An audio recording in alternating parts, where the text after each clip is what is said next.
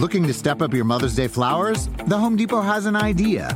Let Mom's Green Thumb do some digging with colorful flowers, pots, and premium soils to bring out the most in her patios, walkways, and gardens. Right now, get Vigoro potting soil just $8.97 for strong, healthy, vibrant plants, indoors and outside.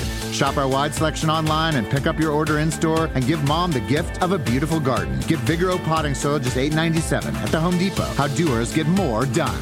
See homedepot.com slash delivery for details. The longest field goal ever attempted is 76 yards. The longest field goal ever missed? Also 76 yards. Why bring this up? Because knowing your limits matters, both when you're kicking a field goal and when you gamble. Betting more than you're comfortable with is like trying a 70 yard field goal. It probably won't go well.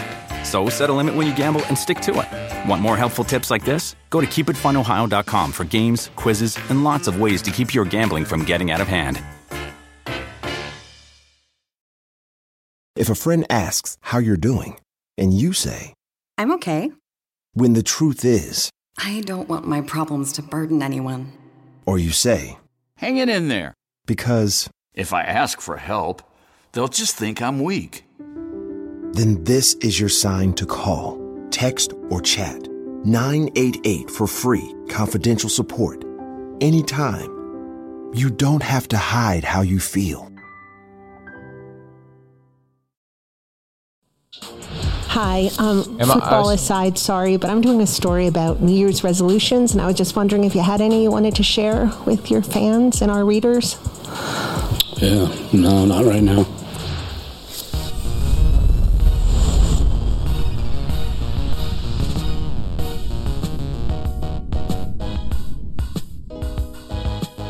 It's a Monday edition of PFT Live. Mike along with Mike.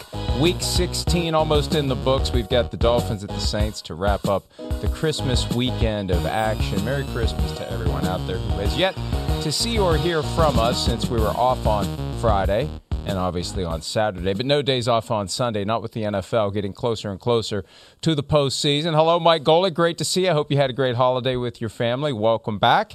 And uh, we get we get to talk. People say, "Oh, you have to work on Monday." No, I don't have to work on Monday. I never have to work on Monday. I just talk about football for a couple of hours. Let me tell you, talking, it, it, it's like the gift that keeps on giving, and I hope everybody had an incredible Christmas, and I hope at some point in that day you were as happy as Ralphie getting the Red Ryder BB gun from the greatest uh, cr- Christmas uh, movie there is in a Christmas story. So I hope everybody could smile that much. And listen, we got so much football to watch over the weekend, and now again tonight. What could be better than right now? And you know, I thought of you on Saturday because it was the two year anniversary of one of my all time great non sports injuries. Christmas morning, just finished opening the gifts, wanted to get in the pre gluttony workout, had on the sports socks that are very slick on the bottom, had my face in my phone, heading down the stairs to the workout room and I I busted my ass literally, rode down the steps. My wife thought I was dead. She acted like she was concerned. I think she also had visions of my life insurance policy dancing in her head. But I had a bruised tailbone. It hurt like hell for four or five weeks. There's nothing you do for it. You just deal with it. There's no treatment. Just deal with it. So that's one of my all time great non sports injuries, household injury. And uh, two years ago, I'd forgotten about it. I'd completely forgotten about it. And my wife said, Hey, do you remember what you did two years ago? It's like, why'd you have to remind me? I didn't ask for that. I didn't want that gift today. I, I'm fine to completely have forgotten that that ever happened. So, so just so I understand, you hurt yourself before the workout even started. You you didn't even work.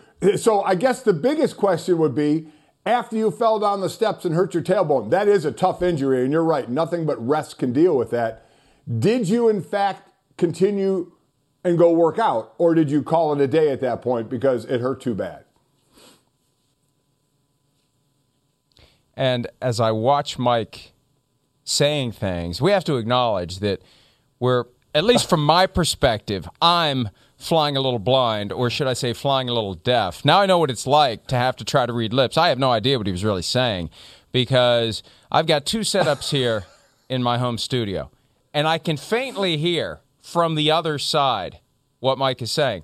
But for some reason, my main primary see this thing? Little peel behind the curtain. They keep this in your ear. You see the wire all the time. People wonder, what is that? That's how we hear what's being said. I can't hear anything. So we're going to do our best to get through this. We have Matt Casey working as the go between to let me know what Mike is saying. It's kind of a Cyrano situation on this Monday, the 27th day of December, but we will get through it as we always do.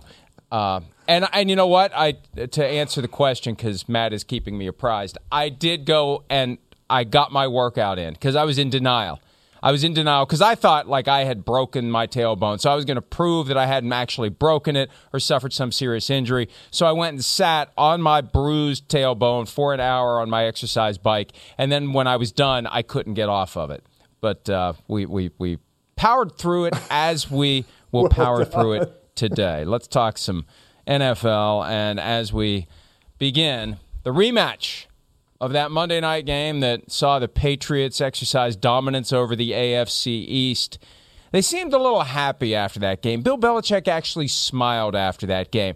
They had a viral clip from their locker room where they actually had fun. I thought we were told the Patriots didn't have fun. Well, maybe they had a little too much fun because they haven't won since then. And yesterday, the reason they didn't win is Josh Allen got back to being Josh Allen. Josh Allen, the guy we thought who was going to be the MVP of the league before the season began. And, you know, Mike, sometimes they just unleash this guy, both running and passing, and it's magical when it happens. And I think they try to hold him back as a runner because they don't want him to get injured. They may need to lean into this a little bit more. They may need to let this guy be the guy we saw yesterday all the time and throw some caution to the wind, kind of like the Ravens do with Lamar Jackson. And let Josh Allen just go out there and carry the team. They didn't have Cole Beasley, who had tested positive. They didn't have Gabriel Davis, who was unavailable due to COVID as well and Josh Allen made up for the difference. Isaiah McKenzie helped out as well. He had over 100 receiving yards and a touchdown. But, you know, look at that great play on fourth and one, the ball fake, the dip of the shoulders, and then he had the improvisation later in the same drive to Stefon Diggs on third and 10. That's the Josh Allen we expected to see all year. And uh, if they keep playing like that, they got two very winnable games at home they are going to be a force in the postseason. We thought it may be the playoffs going to Buffalo. They may, they're going to probably have to take it on the road at some point, but they took it on the road pretty well yesterday. Patriots took it on the chin, and it's amazing just how how quickly our feelings change so dramatically about both teams involved in that one. Oh, it, it is amazing. We saw, you know, obviously New England leading the division and Buffalo trying to hang on to a playoff spot. Now it's reversed. I think there are, are three teams that need their quarterback to move. And I think Buffalo's one of them. I think Baltimore, you mentioned the other one. And I think the Arizona Cardinals as well with Kyler Murray. He's running a little less this year. But all of them have been deal have dealt through their short careers with some injury. So I think that's the hesitation, especially when Josh Allen that second year you know, or, or, or the year he started throwing the ball better. When they got Stefon Diggs, they said, okay, he's throwing the ball well. We don't need him to run as much. But for this team to reach their potential, for Baltimore to eventually do that, for Arizona to eventually do that, they need those quarterbacks to be themselves and run. The only problem is you rarely see a running quarterback with a long career in the NFL. It just it doesn't work that way because they're going to take too many hits. But there's no doubt that Buffalo is the team they are when Josh Allen just does his thing, throwing the ball, running the ball. We know the defense has been playing well at times. The main thing this year for most teams is the inconsistency, and we've seen it out of Buffalo. But when they put it together and look like this, that's the team we all saw as a viable threat to New uh, to Kansas City this year. And I know we'll get into Kansas City. We all thought it was going to be Buffalo and Kansas City. Well, if Buffalo plays this way, then that's exactly what it's going to be. Because you mentioned the two guys that were missing uh, because of COVID. Isaiah McKenzie comes into the game with seven receptions on the year, on the entire year. and he gets 11 in this game for what a buck 25 and a touchdown. So you had other players step up. You had the defense step up. And for New England, two weeks in a row now, because I did the Colt game last week, New England loves to wait for you to make a mistake and they pounce on your mistake. The last couple of weeks, it's been New England that's made the mistakes. Two interceptions for Mac Jones against the Colts, two more interceptions against Buffalo. They're the ones making mistakes, not only interception, but other mistakes and their opponents are taking advantage of it. So now they find themselves, you know, down out of the division lead and now looking to just try and make the playoffs. One of the things about this season as well that we are seeing play out with so many different teams, that 17th game, it's it's stretched it all out and it's created. And we can pick a team. Ups and downs and highs and lows and narratives develop and then they shatter and it goes the other way and then they bottom out and then it starts maybe going the other way. And that's the one thing that we have to keep in mind. I used to always say that there would be a team right around Thanksgiving that gets hot and stays hot. I think Christmas may be that point now where we look for the team that is lurking on the fringes because we had 27 teams alive for the postseason entering this win uh, this weekend. Maybe you can find the gas pedal as late as Christmas and not Thanksgiving, and carry that momentum into the postseason and be dangerous. You don't have to do it for five or six weeks. You can just do it for two or three weeks. Rediscover whatever that is that was allowing you to play well at whatever point in the season that you played well, and then carry that into the single elimination round. Bill Belichick was on WEEI this morning, and he basically made that point. He's not panicking. Let's see if we can play our best football. We still can. We still have a chance to do it. They're not ready to give up. They're not ready to concede anything to anyone, but it is odd to think just a few weeks after we were ready to concede across well, the board the AFC East to the Patriots. They haven't won since then. They had a bye week. They looked very flat on that Saturday night against the Colts, and they didn't look much better yesterday as the Bills became Mike. And I think you're right. The idea that that they could they could contend with the Chiefs in the postseason. As good as the Chiefs are right now, that Bills team we saw yesterday could give the Chiefs a run for their money if they cross paths at some point in the AFC playoffs. Oh, I, I, completely agree with that. The Bills can score enough points, and their defense is good enough to slow down a high scoring team like Kansas City. And, and to, to your point about now, it used to be Thanksgiving, it could be Christmas. Here's the thing. So it was always about being healthy by the time you get to the playoffs. And the thing was, is you knew when injuries would heal. I mean, it's it's you get an injury, and my, that, that's what football players used to. Hey, you're out three weeks, you're out two weeks, you're out six weeks. So you could gauge when a guy can get healthy, and hopefully get healthy by the end of the regular season when the playoffs hit. Like for Tennessee, you know, they can rest, get their guys healthy, and hopefully they can get them back by the playoffs. The one thing we don't know is COVID.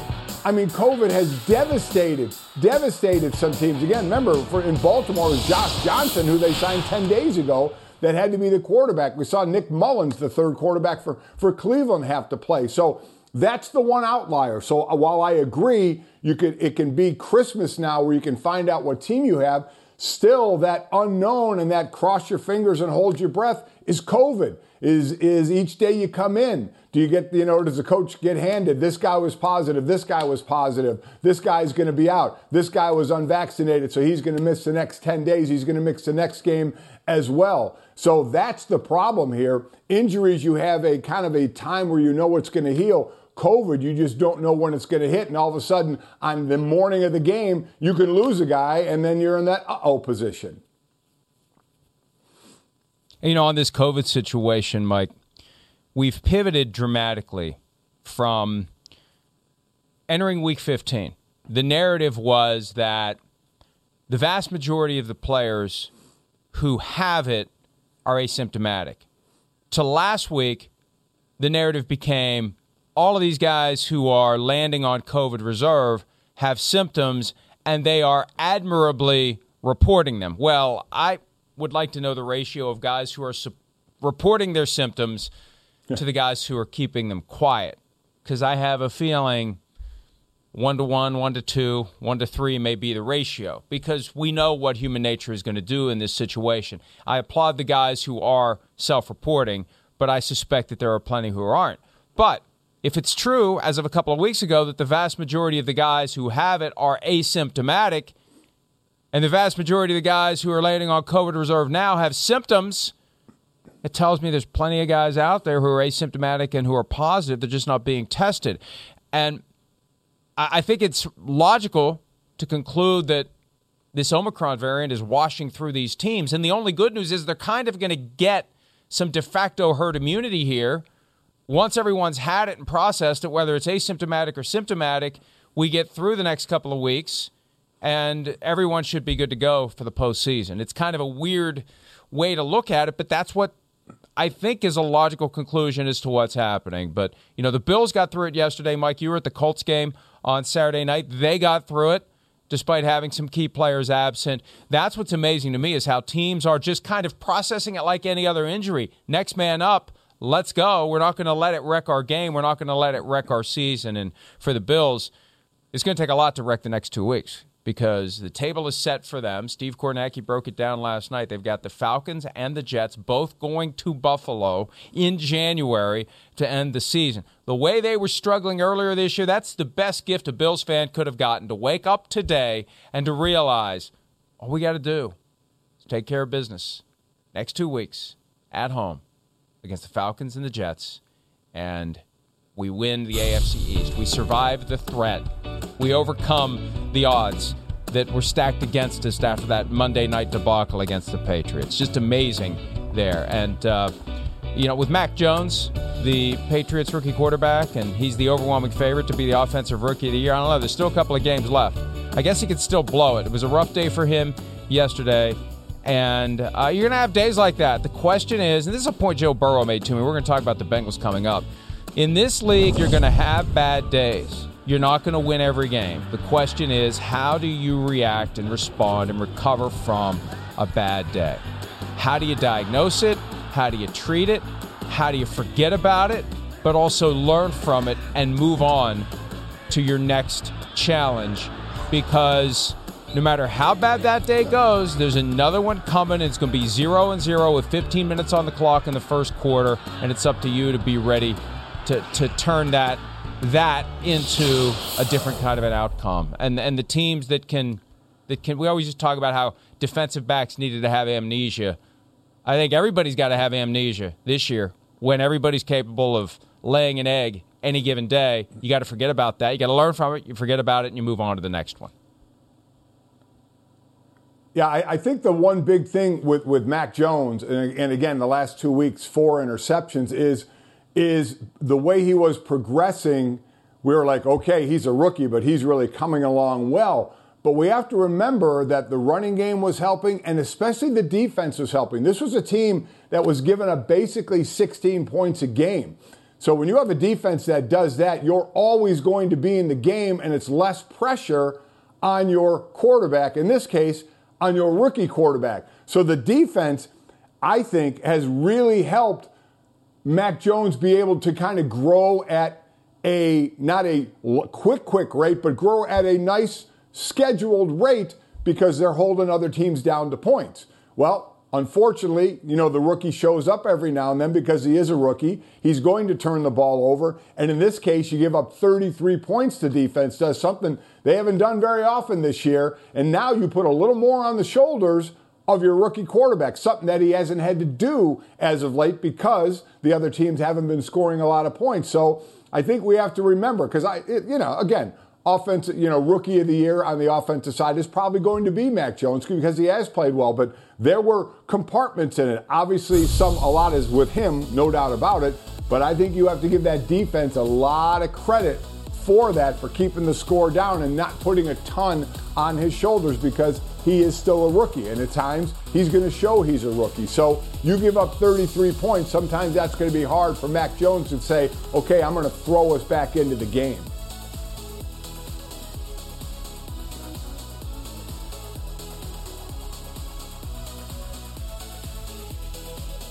So uh, the Patriots are going to have to figure out a way to, to, to, you know, when they're dealing with star offensive players. That's been the problem the past couple of weeks. We, we, we just assume that Bill Belichick can always take away what the other team does best. We know that's what he wants to do, it's what he'd like to do, it's what he plans to do, but sometimes what the other team does best, they still do pretty damn well, even when you're trying to take it away. Colts did it with Jonathan Taylor.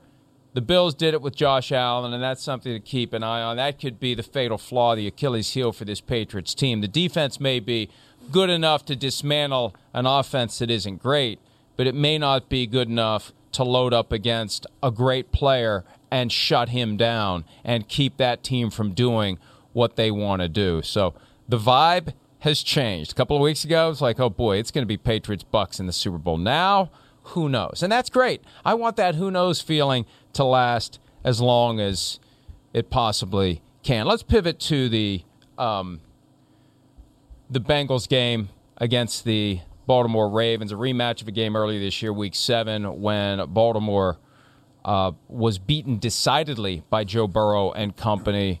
That was the moment we were ready to anoint the Bengals as the kings of not just the AFC North, but potentially the AFC. They've ready. They've arrived, and then they lose a couple of games in a row, and then they win a couple, and then they lose a couple, and it's been a strange roller coaster for Cincinnati this year. Well, yesterday, and, and look, no one's going to make any apologies to anyone who doesn't have their best players available. The Ravens didn't have Lamar Jackson. Then they didn't have Tyler Huntley. Their defense has been decimated by injuries. But you know what? We, we've seen plenty of teams step up and play well with backups or against teams who are quote unquote better than they are, like the Texans yesterday against the Chargers. And early on, it looked like the Ravens were going to give them a run for their money. But my goodness, Joe Burrow, a historic day, fourth highest total in passing yardage in a single game with 525. He was 37 for 46, 525 yards, four touchdowns. Only Norm Van Brocklin in 1951 with 544. Warren Moon in 1990 with 527, and Matt Schaub in an overtime game in 2012 with 527 have had better passing yardage days than Joe Burrow. And uh, it was something. It was something to behold. I asked Burrow if it was on his bucket list to throw a 500 yard day, and he said never really thought about it. Just kind of went out and happened. And at some point in the fourth quarter, they realized they had a chance to do it, and they decided, as we saw late in the game, that they were going to go out and do it, and they did it to the apparent chagrin of Ravens coach John Harbaugh.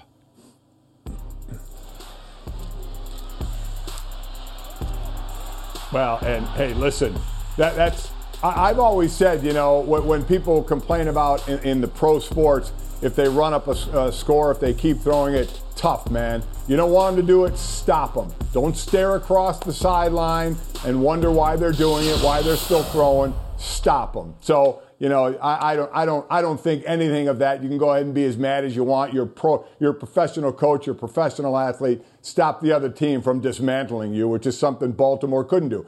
And to start off what you said, you're right. Uh, it doesn't matter. No one's feeling sorry for anybody in this situation, whether it's injury or in this case, a lot of it is COVID is you feel the team, you play with that team, and you let the chips fall where they may. And in this one, and it happens to everybody. And there was a couple of games this weekend where it happens. You play long enough. You know, I've been on both sides of it. On the positive side of getting a big win, and on the negative side of getting my butt kicked and having to sit there the whole game, like Washington did. You know, last night, getting drilled by Dallas when they could have ended that game at halftime, and probably would have loved to end the game uh, at halftime. But what Cincinnati is doing, not only this year, Mike, but what they're building with the youth they have, what they have with Burrow and with Mixon and with Chase and with Tee Higgins. Tee Higgins, for you young kids out there, you want to see how to catch a ball with your hands.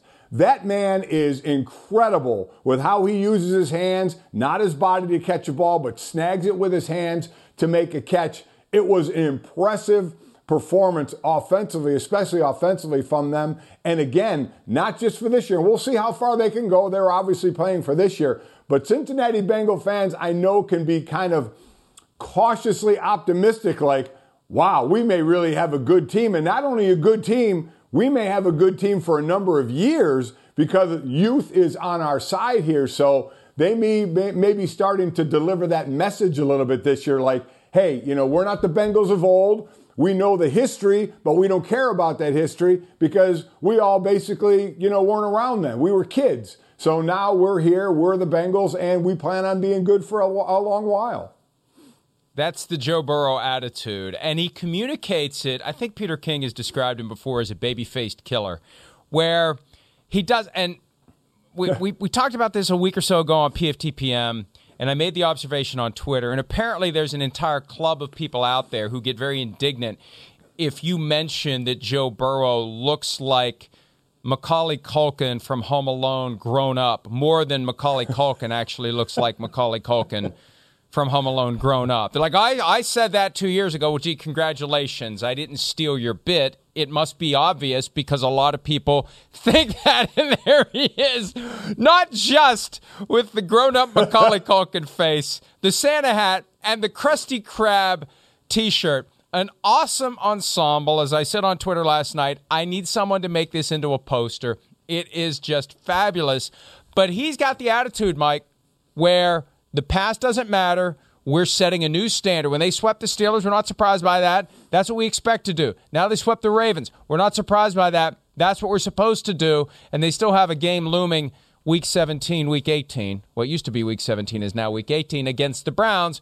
They get a chance at redemption because one of the eggs they laid this year was against Cleveland. And that's what's so confounding about these Bengals.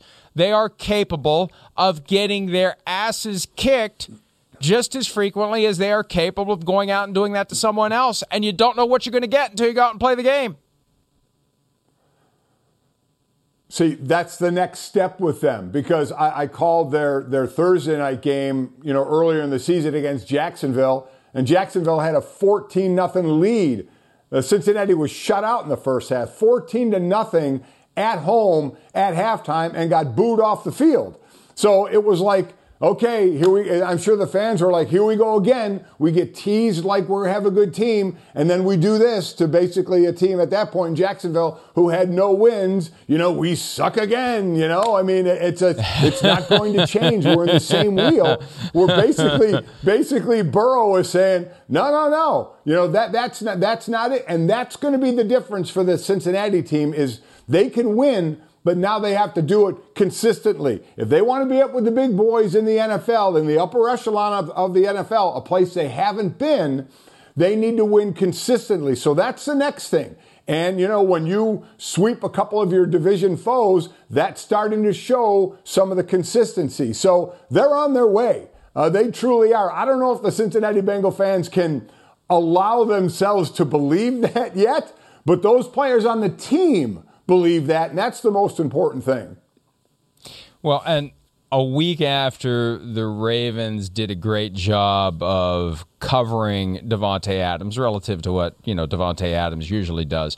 Wink Martindale, the defensive coordinator of the Ravens, was talking earlier in the week about how they don't have to quite do the same thing with Bengals receiver Ja'Marr Chase and Joe Burrow. Let's not give him a gold jacket quite yet. And that was on Burrow's mind yesterday. He talked about it after the game. We played a little of it last night on Football Night in America. Here is some of what Burrow had to say about the the words of Wink Martindale from earlier in the week. So did you see the comments this week from Wink Martindale about not giving you a gold jacket just yet? Uh, yeah, I did.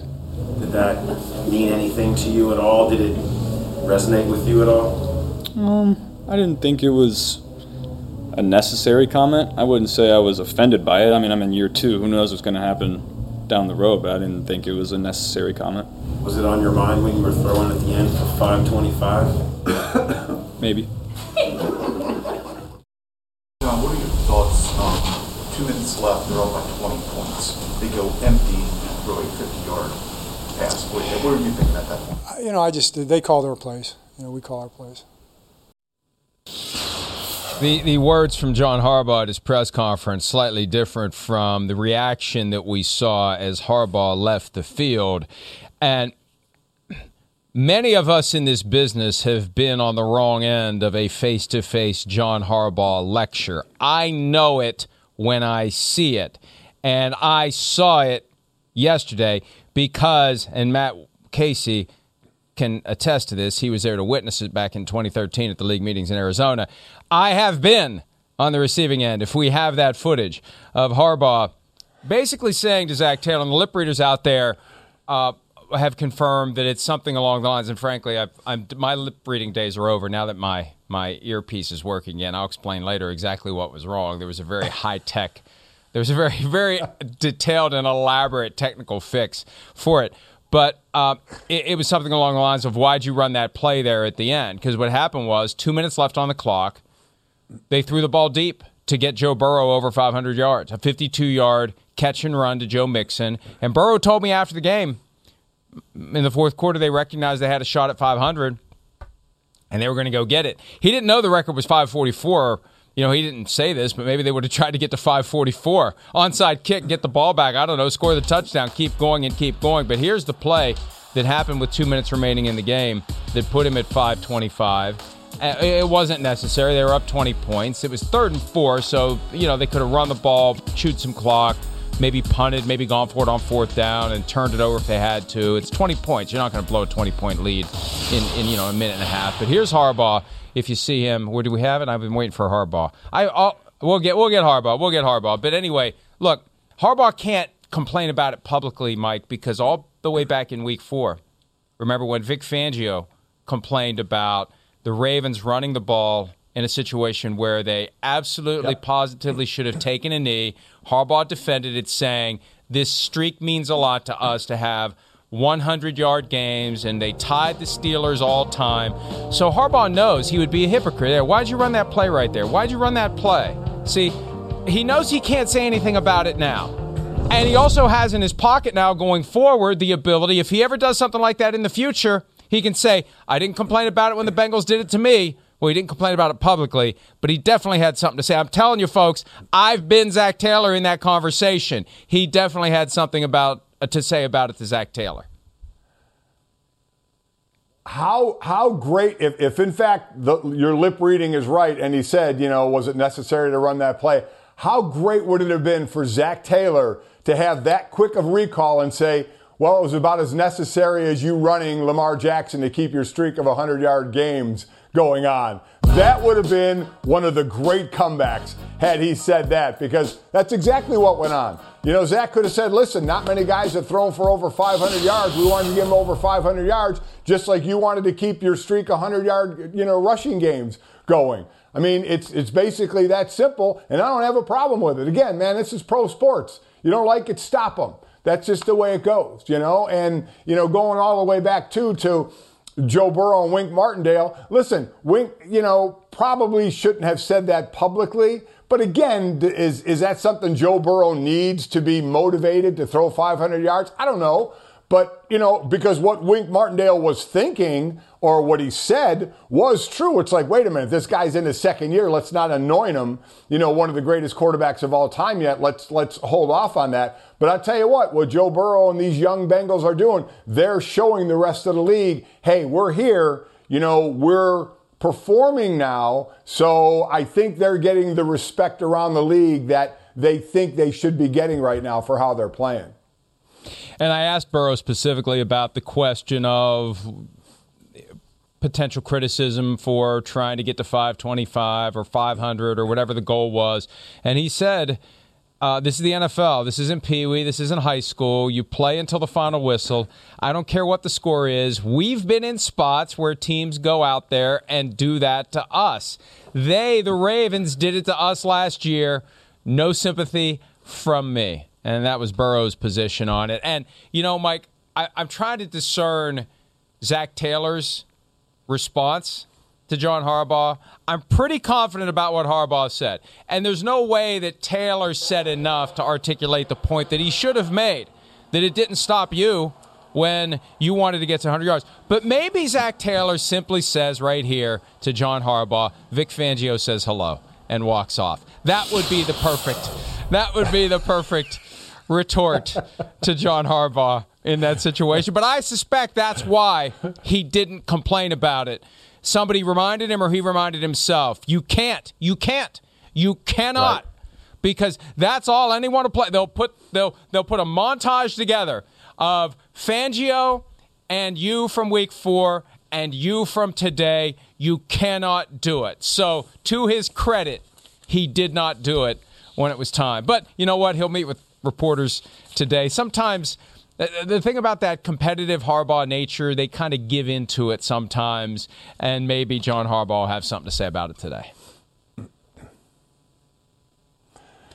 Yeah, it. Uh, you're right. He he can, and, and I would imagine either he had the recall of it or somebody did say something to him that that he can't complain about. Listen, I, I mean, th- th- this is this. It's almost crazy that we're talking about it this much. The bottom line is what Joe Burrow said is right, man. It's the pros. This isn't a place to complain about any of that. You know, you get ready each week. Getting ready each week is a monumental task for every single game. And then there are reasons in that game why you do certain things. And, and, I, and, and listen, I've been ripped over the years for saying what I've been saying to you this morning.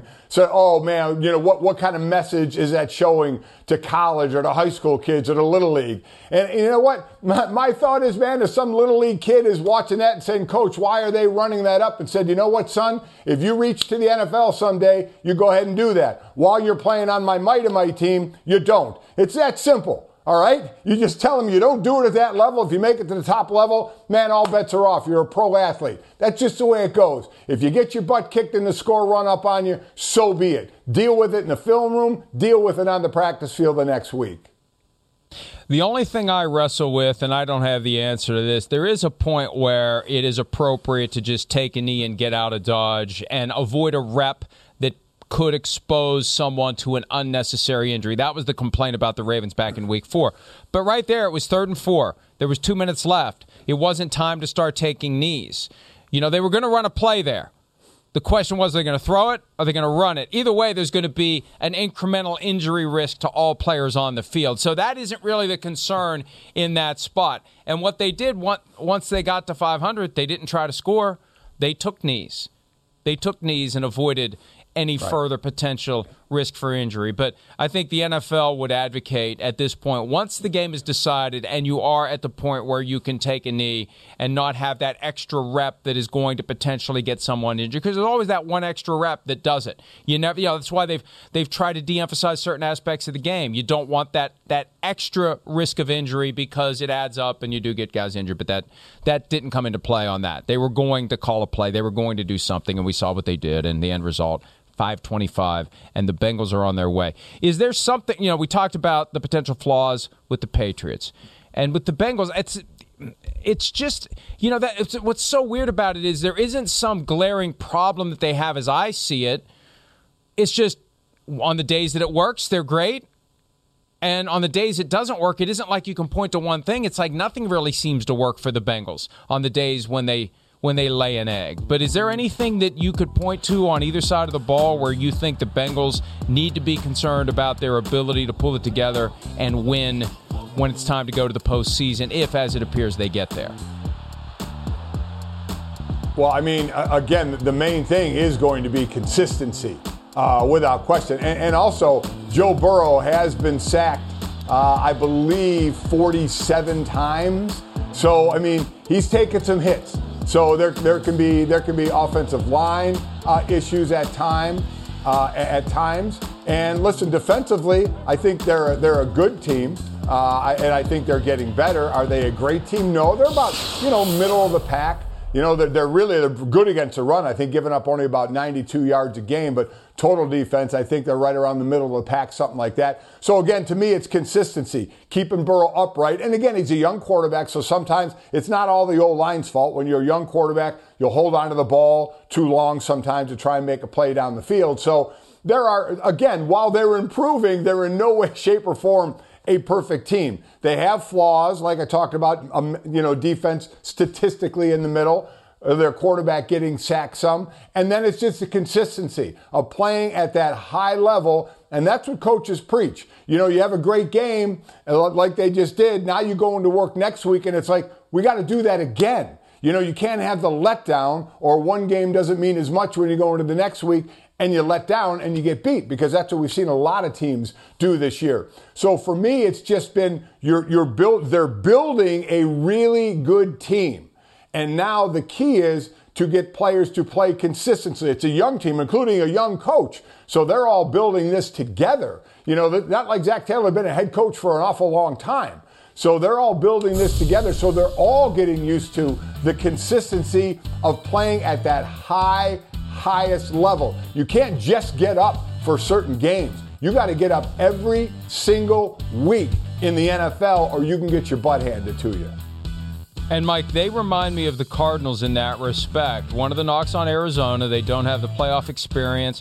Cliff Kingsbury, his third year as an NFL head coach. When it's time to get to those high stakes games, are they going to be as prepared as the Packers would be with Aaron Rodgers and company, as the Buccaneers will be with Tom Brady? Even Dak Prescott and the Cowboys have had postseason moments. It's all going to be new for the Cardinals. It's going to be new for the Bengals. And I asked Burrow about that yesterday, and he said the past few games have been playoff games for us because we know if we don't win, we're not going to make it. They got the Chiefs next week in a game that they need if they want to win the AFC North in Cincinnati. Then they have to go play Cleveland in Week 18, a team that beat them 41 to 16 earlier this year. So these high pressure regular season games are what is shaping them for what's to come and that's all they really can do. And we've seen what the Cardinals are doing in the high pressure, high profile games. Every time they're in prime time this year, what happens? Packers, they lose. The Colts on Saturday night, they lose. The Rams a couple of Mondays ago, they lose. They're not rising to the occasion. The big moments, the Bengals are, and they can really they can really get everyone's attention if they would would play against the Chiefs the way they played against the Ravens on Sunday. That that that is the key. Again, you just said, you know, you put yourself in the position now where you're leading the division. You can control where you end up, you know, by, by taking care of your business. We saw that's what Kansas City did going on this late run. Now they've had the number one seed, they've won their division. So now how do you play against this team? What you're showing is you can score points. So even if you're down, to not panic again with a lot of young players and say, keep calm and say, okay, we can come back and we can rise to the occasion. And they're not going to do it every single time, but that's the next step.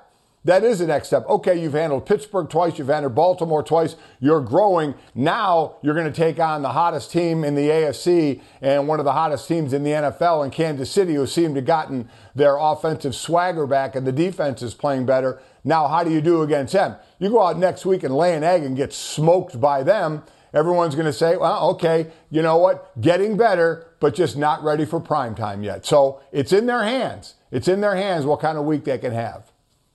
And by the way, we have come back, we have risen, we have fought through the very specific and convoluted technical challenges. And as we go to break, let me just explain to you what occurred. See this here? I'll show you the apparatus.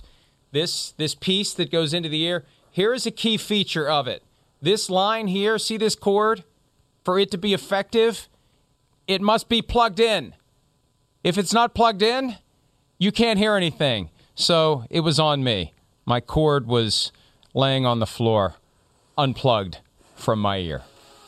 So uh, that's that. We'll be back with more uh, on the 16th Sunday of the NFL regular season. PFT Live, back after this.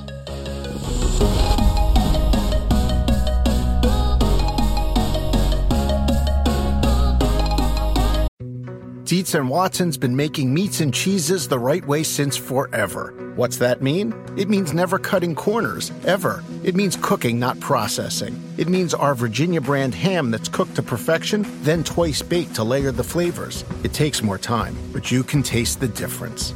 We come to work every day to do it the right way, even if it's the hard way. Because if it's not right for us, it's not right for you. Dietz and Watson, it's a family thing since 1939. The longest field goal ever attempted is 76 yards. The longest field goal ever missed? Also 76 yards. Why bring this up?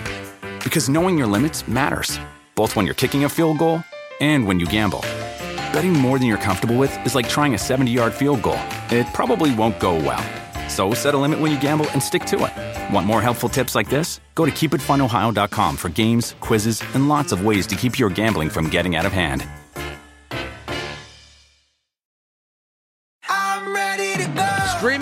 Only on Peacock. Five rich and famous international soccer stars. They have everything except love. I think girls in the past have gone for me because of what I've got. That's why we're going undercover. We're setting them up with single American women. They don't know we are famous. They don't know we are rich. And they'll have to hide their true identity. What do you do for work? I'm an ad salesman. oh, God. What am I doing? Love Undercover. New series streaming now only on Peacock.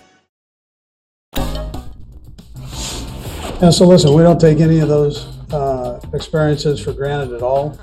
Um, I know we get a free T-shirt but, and a hat, but um, there's a lot of uh, sweat that goes into this, uh, a lot of effort pushing through things that you normally don't have to push through to get to work, and, um, and both mentally and physically.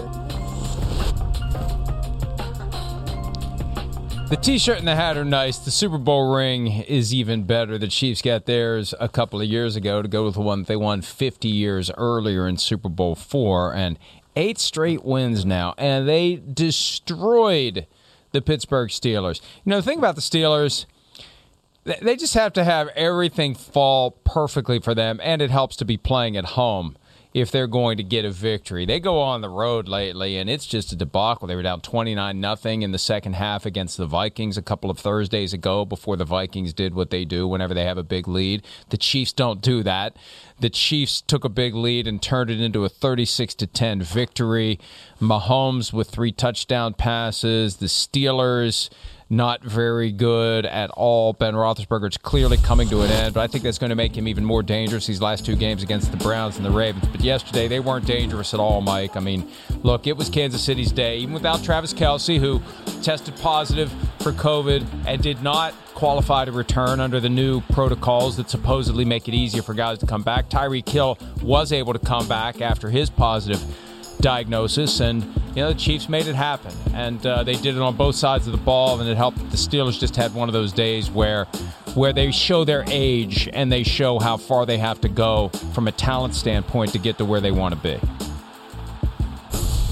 Well, I mean, listen, we, have talked about Pittsburgh all year. They're, they're, a team that just doesn't score. They're averaging 20 points a game. They, they just can't score enough to stay in games. And when Kansas City start scoring the way they do, Pittsburgh, you just you know they're not going to be able to catch up, especially on the road. What is that? The last the three road games they trailed by at least 23 points, so they're getting smoked, and they don't have the ability to come back. That's why, you know, this is the farewell tour for Ben, and we'll see where it goes from here. Where Kansas City, no Kelce, no problem. You know, uh, Clyde Edwards Helaire, we'll have to see how his collarbone is. He had to leave that game. You know, they're getting nicked with injuries. And again, remember, it's about attrition and how can you heal up and then throw in COVID as well on how that's going to affect you. They're playing like we thought they would play because we saw the last two years. It took them a little bit to go where all of a sudden people are screaming that Pat Mahomes is broken. Uh, the dynasty is over, you know, and it's like, oh, hold on, you know, let's let's go a few games here. You know, they had a losing record, and all of a sudden, eight straight later, and it's like they're back. You know, they they've risen from the dead. They're like the Undertaker in wrestling, you know, and they're here. Here we are, you know, being the top team, and it's like it's like going into next week is we're back to where we were at the beginning of the year. It's going to be Kansas City and Buffalo. Who's going to represent out of the AFC? So it, it kind of blows my mind a little bit the crazy year that we've had and throw in COVID to that to make it even crazier and the ups and downs. And now getting toward the end, we may be right where we all thought we would be in the beginning of the year. But you know, it is funny as we see this dynamic play out with so many different teams, and the Chiefs are, are, maybe the best example of it now that they've won eight in a row after they had been left for dead at the bottom of the AFC West, and they were at one point at the bottom of the AFC West. You get these Chiefs fans that get indignant. Oh, you you you said they were they weren't good. Well, they weren't good. I mean, what else are we supposed to say?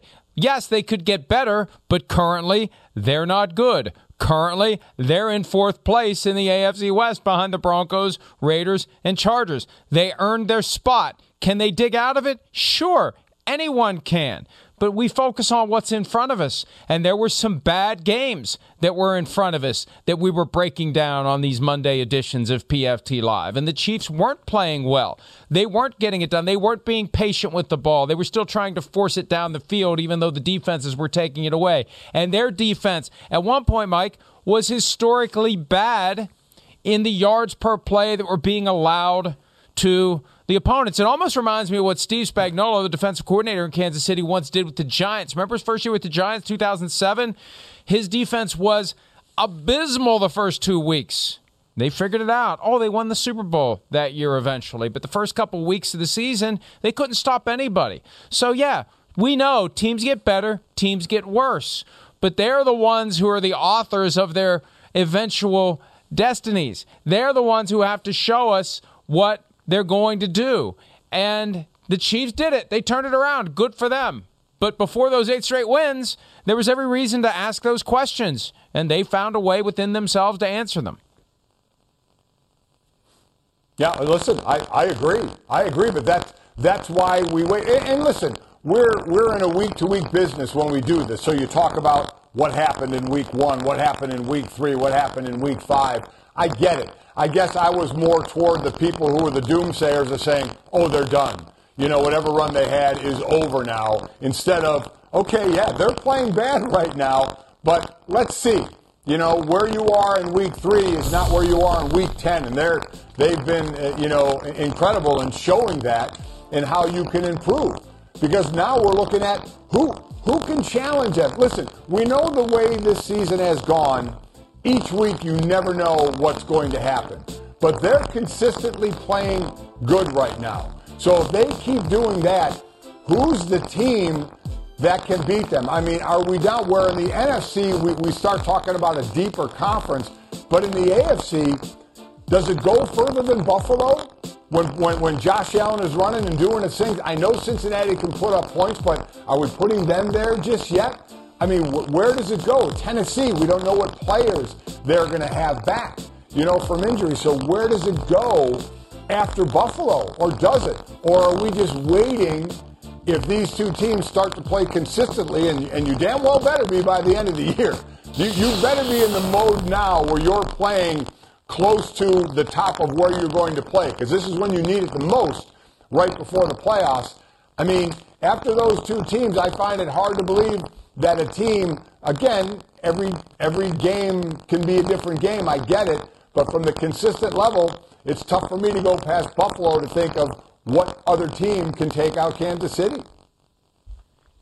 You know who I think could be a problem, though? And the irony is that they play their home games in a dome, but they are built. If they get a bad weather day, like the Colts Chiefs playoff game of three years ago in the divisional round, and it was a bad weather day, the Colts have the defense. The Colts have the offensive line if they have everyone healthy and ready to go, or if they don't, as we saw on Saturday night in Arizona, and as you saw firsthand, Mike calling the game for Westwood one, and with Jonathan Taylor, they the Colts can be that team that throws the wrench into a Bills Chiefs AFC championship and then takes the next step and beats whichever of those two teams doesn't have to face the Colts in the divisional round. That's how it could go.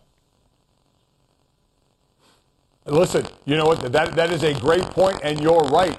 And shame on me because I've always said the line if you have a running game, you can play in the parking lot, you can play on the moon, you can play in zero degrees, you can play in 100 degrees. If you've got a running game, you're going to be in the game. Carson Wentz isn't turning the ball over, and that defense is hawking.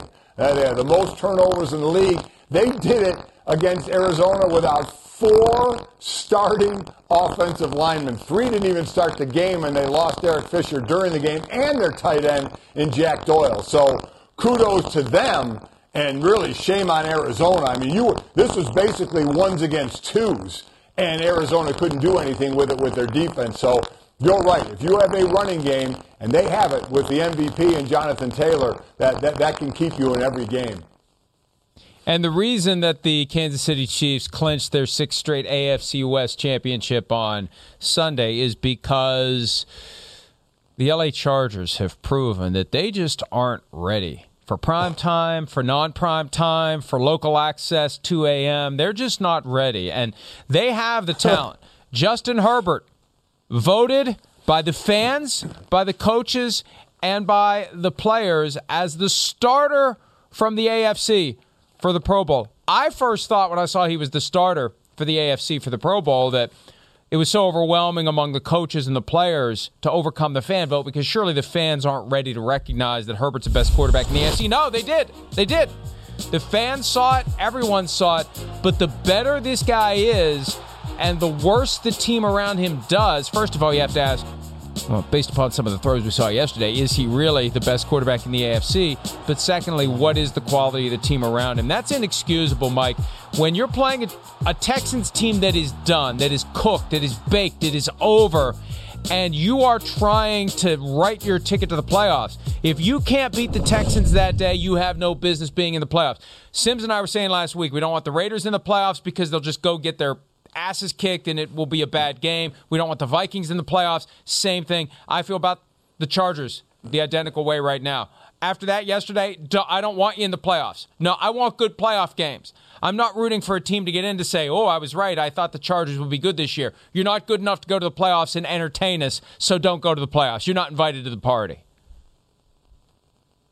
uh, a lot of inconsistency with them, but Herbert, listen, since he entered the game after the team doctor took you know Tyrod Taylor out last year. Uh, he is. We, we have been, done nothing but gush about this guy. So we do have to remember he is a young quarterback, and he has been great to watch. But he had a bad game. Listen, those were bad throws, bad interceptions. It happens, and they just didn't have enough of the enough of the team around him because that's what needs to happen. That's when you know you can be that that better team, that really good team, the great team, is if one part of your team is off and somebody else can pick it up, another part can pick it up. And not only did this not happen, but it didn't happen against a team with just a couple of wins in the Houston Texans. So, I mean, you're right. You, you can't get this kind of win. I mean, that doesn't say a whole lot for you going forward. Give credit to the Texans. Again, and if you play long enough, you've been in this position. I know I've been in this position where you're playing for nothing as far as playoffs. But what you're playing for is you're playing for pride, and maybe most importantly, and I've talked about this before in a team sport, there's self preservation. You know, most guys were like me, foot soldiers, and you're playing to make sure that that coach sees you playing hard so you have a job there next year, or if you're going to be a free agent, you can play somewhere else. So sometimes those Houston Texans teams, type teams, can be some of the most dangerous teams on why a guy's playing. Now, some guys already have the U-Haul hitched up to their cars and are just waiting for the season to be over. You have those players as well. But these teams can be dangerous and they can jump up and bite you. But uh, it just shows if they do that, then that shows you just may not be ready for that prime time just yet. We all love the Chargers. They were a great story. But man, that was an ugly, bad loss. The Texans entered the day at 3 and 11 and their win over the Chargers who entered the day 8 and 6. It was the 12th game won by a team over an opponent with at least four more victories this season. That's the fifth most in league history. So it just shows you even the bad teams have a chance to beat the good teams, and there is no automatic check the box. We're looking at these schedules over the final couple of weeks of the season. It's like like the Bills. Oh, the Falcons and the Jets. That's a win. That's a win. Don't be don't be so sure, because we have seen that the bad teams can get it together and give you a shock. It's just even more shocking when it happens when the good team has its its goals right in front of it. So there are seven teams in the AFC, Mike, that are circling for that seventh seed, separated by one game. The Ravens at eight and seven, Chargers eight and seven, Steelers seven seven and one, Raiders also eight and seven. Dolphins seven and seven. They play the Saints tonight. The Browns and Broncos seven and eight. Is there a team out of those seven? And maybe the answer is none of them. Is there a team that if you're one of the other playoff teams in the AFC, you're thinking, well, we'd rather that team not make it? Well, I mean, listen, uh, I, as I look at them and, and see their records, it shows that they're inconsistent. You know, you're right at 500, you're a game under 500, you're a game over 500. But I'll tell you what, the Miami Dolphins, man, they find a way late in the season. They make that run, and all that's doing is building confidence in those players. You know, so let's see what they do tonight. Again, we heard Steve say earlier, if they win tonight, they're up in that seven slot right now. And while you look at them and you break them down and you're like, wait a minute, you know, do we think they're a playoff team? Do we think they're that talented? Well, they're taking care of business on the field. You know, outside of Kansas City, they have the next best run going on in the AFC. So they're getting it done. So that's what that's what you look for when you're going to play a team. They're a hot team right now. They're playing well right now. So their confidence level is, is building right now. So those kind of teams are always the one where you're like, man, you know what? Don't don't like that that team's on a streak right now. I'd like to stay away from a team like that. And Miami, with a win tonight, can put themselves right in the mix.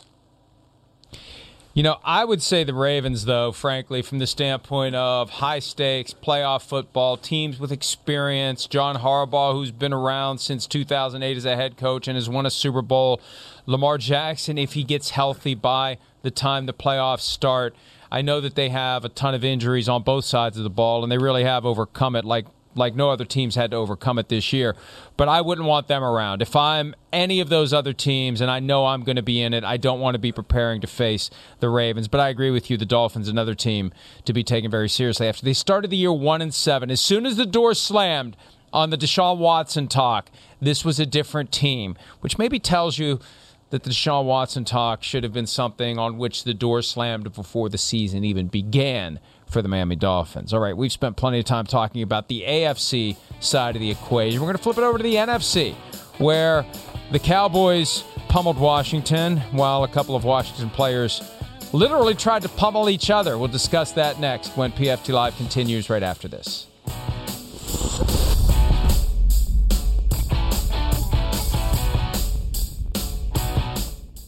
The longest field goal ever attempted is 76 yards. The longest field goal ever missed? Also 76 yards. Why bring this up? Because knowing your limits matters, both when you're kicking a field goal and when you gamble. Betting more than you're comfortable with is like trying a 70 yard field goal, it probably won't go well. So set a limit when you gamble and stick to it. Want more helpful tips like this? Go to keepitfunohio.com for games, quizzes, and lots of ways to keep your gambling from getting out of hand.